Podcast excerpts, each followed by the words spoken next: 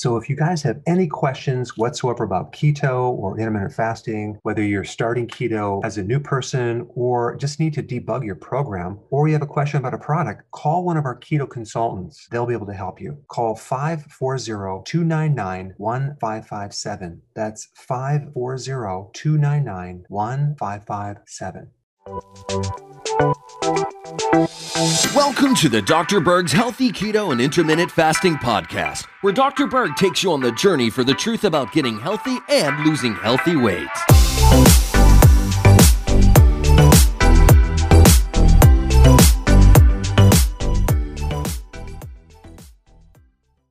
Let's talk about the bigger problem of chronic inflammation.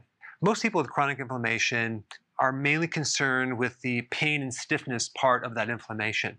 What I want to do is increase your awareness of some bigger problems other than just the sensation of pain and stiffness. So there are four main cytokines. Cytokines are proteins that are pro-inflammatory. There are things in our body that cause inflammation or swelling. And they're very weird sounding names, okay, which we're not going to get into, except for this one right here.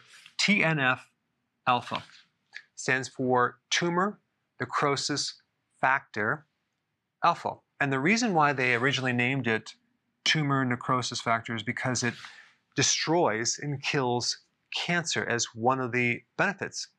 However, there's a paradox to this. It also can increase the risk of growing tumors in certain parts of your body, like in the colon. And so if there's higher levels of T N F, you may prevent cancer in one part of your body, in the liver, for example, but you may grow a tumor in your colon. And there's a lot that's unknown about this right now. But whether it's increasing a tumor or decreasing a tumor, the best thing is we just want inflammation out of the body. Now, chronic exposure to this cytokine over time in low doses can create three different big problems. We already talked about this one right here, increasing your risk of tumors. And by the way, as a side note, it can increase the spread of cancer.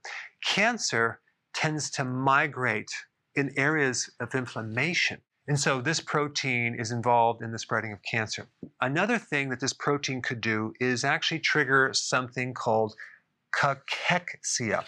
And this condition is a wasting syndrome of your muscles. And then number two, depression.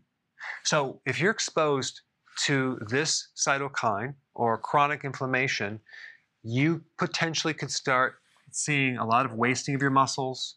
Your mood is greatly affected.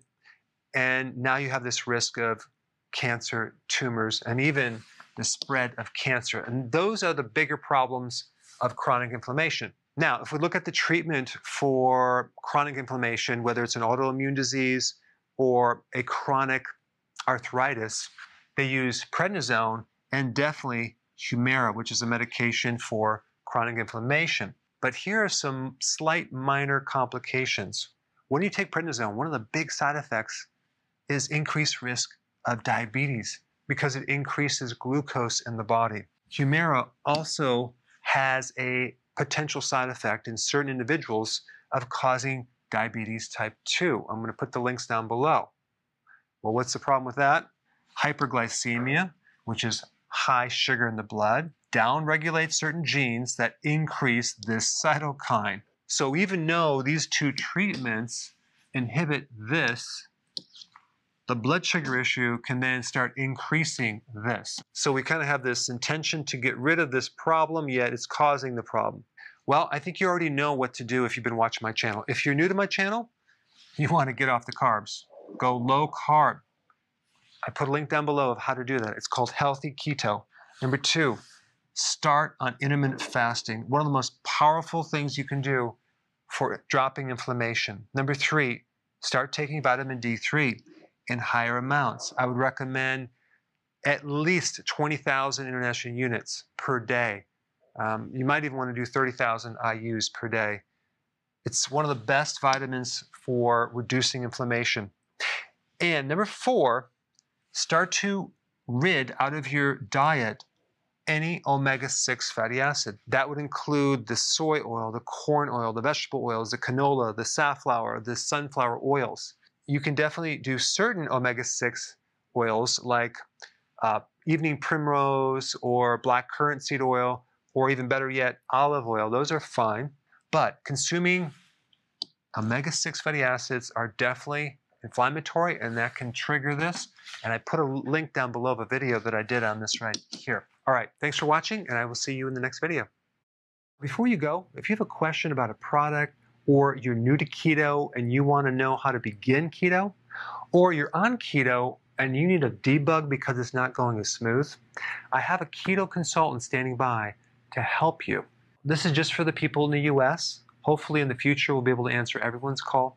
But I put the number down below so you can call and get some help. Hey guys, I just want to let you know I have my new keto course just came out. It's a mini course. It covers all the basics and how to do it correctly. You can get through this in probably twenty minutes at the very most. So if you're interested, click the link below and get signed up now.